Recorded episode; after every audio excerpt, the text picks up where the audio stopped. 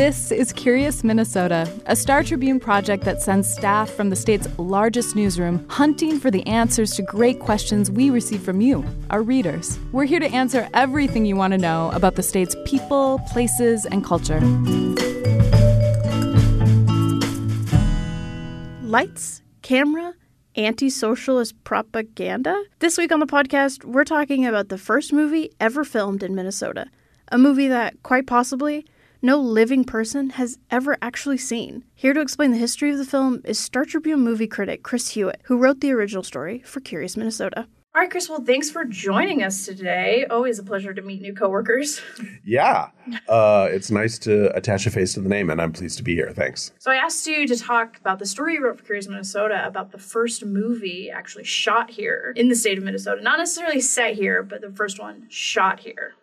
Well, kind of the first question to deal with when we received this question from a reader, which I think was at the state fair, what do they mean by what was the first movie shot in Minnesota? Uh, in the early days of movie making, it it had not been codified what the in quotation marks length of an average movie was. Like now we would say 90 minutes to two hours and a half is probably kind of the format. But back then a movie could be five minutes long or it could be oh, 20 okay, minutes long. Okay. And it, it really, what we would now call a feature length movie didn't really become a thing until probably somewhere in the 1920s. And we decided this reader meant a feature length movie okay. rather than a short. And plus, it's really hard to know, like, who knows who was making five minute long movies with their own movie camera back in the teens or whatever. But the first feature length movie that we could find is a movie called Free Air, which uh, for the purposes of Curious Minnesota is kind of a double benefit because it's also based on a book by Sinclair Lewis, who's from here. And it was a benefit for me as the person who had to write about it that there happens to be somebody not too far away who is, he lives in Rosemount, who's an expert on that movie. And uh, has written a couple of uh, articles for his local historical society about it, and his name is Gerald Mattson. So once I found him, I was kind of golden. I checked with the Minnesota Film and TV Board to see if they would have any data on. They obviously weren't around in the 1920s, but if they had any data going back that far, it turned out they didn't. So they weren't mm-hmm. too helpful. But the Minnesota Historical Society, as is often the case for Curious Minnesota, I'm sure, mm-hmm. was very helpful. They're they're on our speed dial. We have they one phone that we just pick up and they just call. We need a we need a dedicated red line to them. Yes, exactly. So take me through kind of what it's about. Kind of is it about Minnesota? Like is it is it filmed in Minnesota and takes place in Minnesota? Part of it takes place in Minnesota, but most of it does not. Okay. It's a road movie and kind of a romantic comedy. Uh, one, it's a little bit difficult to talk about exactly what the movie is because it does not exist anymore. There are no prints of it and you can't watch it. Really? Uh, and in fact, nobody alive has probably seen it. Uh, and Even that's the historian that you were talking to. He has not seen it. Okay. But the thing that was helpful with him was he has a kind of treasure trove of photographs, some of which the historical society has, some of which they don't. He he got them from the daughter of one of the filmmakers. So he is about, I would say, seventy five stills from the movie and a few that are also kind of behind the scenes shots of the making of the movie. And he assembled them in order for me and essentially took me through what he thinks the movie is. So we can identify what the story is. There's a, a kind of a madcap heiress who goes on this cross country trip because her dad wants to get her, her wealthy dad wants to get her away from a boyfriend. And there's this small town guy who falls in love with her and decides mm-hmm. to pursue her on the trip. So that seems like it might be kind of a screwball comedy. Mm-hmm. Gerald Mattson thinks that's not quite what the tone is. He thinks it's maybe a little bit more serious than that, but we don't know because the movie doesn't exist and nobody's wow. seen it. We can kind of recreate the events without actually recreating the feel of the movie. It right. kind of, I mean, it, it, in a way, it's sort of a lesson about movies in general about how important the tone is because you could take a series of events and turn them into a thriller, or you could turn them into a romantic comedy, or yeah. you could turn them into a kids movie or whatever. But it's all in, in how you deal with the material. And unfortunately, we don't know how they dealt with the material. so, if I remember correctly, the movie is also has kind of like a hint of propaganda to it. It does. That was, in fact, the main goal of the two filmmakers whose names are whose names are Bill Kallert and Einar Berg, mm-hmm. and they were um, I mean, they, I think, probably would make a good movie based on at least the, the, the little bit that I've learned about them. They were very enterprising college students at Hamline University and friends, and they became interested in film not so much for film itself, which probably at the time, early 1920s, wasn't even acknowledged as an art form. It was probably, you know, just a form of media that had not yet gotten mature enough to even be thought of as an art form. But they were interested in it as propaganda. They were business students and they were alarmed by this socialist movement that was, I think, started in North Dakota called Townleyism. Mm-hmm. But you could basically think, think of it as just a form of socialism. And they wanted to ally themselves essentially with big business at the time. So they thought, let's make movies that are entertaining, but that carry this message of essentially what's good for General Motors is good for the United States, even though did General Motors exist then? I'm not quite sure. The underlying theme of this movie is that the father of this uh, woman who's on this cross country journey is maybe secretly the good guy of the movie. Uh, mm-hmm. we think at least this is what's going on okay. because all of their work. They made a few features and quite a few short films, and they got them funded by big businesses in Minnesota who were, at least for a time, interested in the idea that maybe this was a way to spread their message. Pre, you know, mass advertising, and or I guess this was maybe an early form of mass advertising. The movie was fairly widely seen in both okay. the U.S. and in South America, so apparently the message got out there, and we're not, you know, we don't have a Townleyist party now. So I guess they succeeded in defeating that at the time too. We did it. We did it. They won. so this is, you know, early 1920s.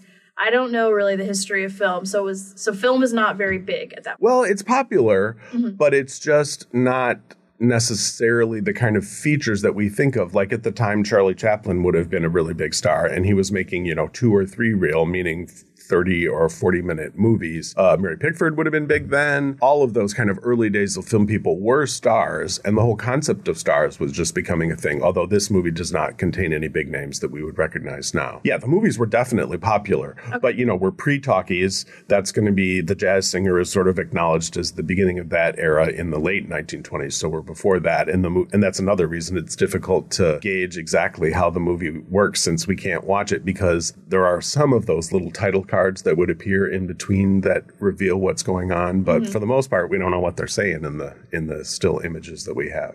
Interesting. Okay, so where around Minnesota was the film filmed?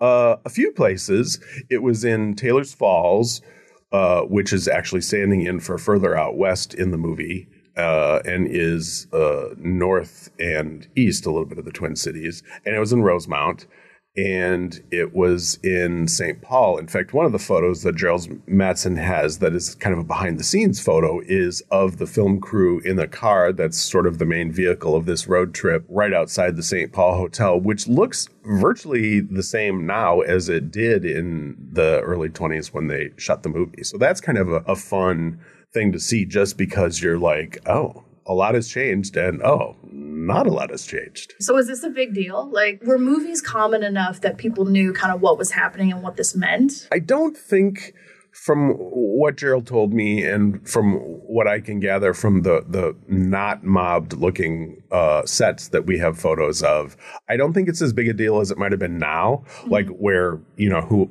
there might have been a call for extras to show up. Although there were I, some local people were cast not in any of the lead roles, but some mm-hmm. local people were cast in supporting roles. But it doesn't look like it was the sort of furor it would be if you know, for instance, Scarlett Johansson showed up to shoot a movie in the Twin Cities. I think mm-hmm. people would be on her tail pretty much the whole time. Also, filmmaking wasn't as technologically uh, huge then as it is now. Like it looks in the photos like there were a couple of guys with cameras and that was basically it. Whereas now you would have three city blocks of semis filled with electrical and sound and other right. equipment and honey wagons and all that equipment. It doesn't seem like that sort of paraphernalia followed this movie to that extent. It was mm-hmm. it was a smaller production. And so the movie is it's it's, it doesn't exist.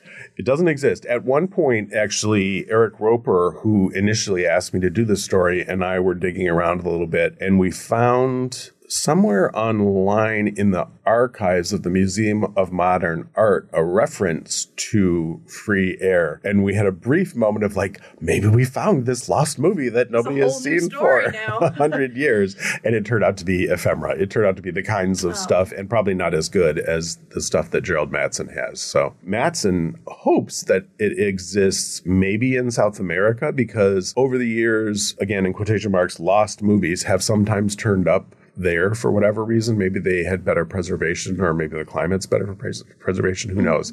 Because these films were, you know, have deteriorated. Uh, I think they say something like ninety percent of the movies from this era have been lost, just wow. because the nitrates in the film deteriorates at such a rate and there wasn't really again we didn't think of it as an art form yet so there wasn't really a movement for preservation it was sort of like I don't know, videotapes from the 50s that after you were done with them, you would just throw them out. So there are a lot of movies filmed in Minnesota now? Not really. Uh, we did just have one that, that wrapped up filming, uh, mostly in St. Paul. Mm-hmm. Uh, and that is a movie based on, based on a Chuck Klosterman novel that we think will hopefully premiere maybe uh, next January at the Sundance Film Festival. Okay and there are occasional independent films like that one that that shoot here but minnesota and minnesota is on the one hand in a good position in that minnesota still has a film incentive program and a film board that can work with filmmakers who want to come here and shoot movies and they can offer tax rebates and and we have really good film crews here. But on the other hand, we're close to Canada, which has better incentives and has more film crews. And so Minnesota ends up losing a lot of movies to Canada or mm-hmm. whatever other state. For a while, Michigan was offering these crazy, like, I think 50% off basically every dollar you spent, you got 50 cents back, which wasn't sustainable. Michigan doesn't do it anymore. But right. for a while, Minnesota lost movies there. Like Gran Torino, the Clint Eastwood movie, was a movie that might have shot here that ended up going to Michigan instead. There was kind of a boom in the mid 90s when the film board was really going strong and the Twin Cities had lots and lots of crew members, and movies would even shoot here simultaneously. Not necessarily great ones, but right. like Jingle All the Way, the Arnold Schwarzenegger holiday movie shot here. Um, Tim Allen shot a movie here. Fargo shot here in that period. Drop Dead Gorgeous shot here in that period. A movie sort of like Drop Dead Gorgeous called Sugar and Spice shot here in that period. So there was kind of a boom, but it it ended up not being sustainable. And unfortunately, a lot of those people to you know keep working working ended up having to move to the coast. So uh, we haven't quite reached that height again yet. Okay, last question, and it's very important. What is your favorite movie set in Minnesota? Not necessarily filmed here, but set here.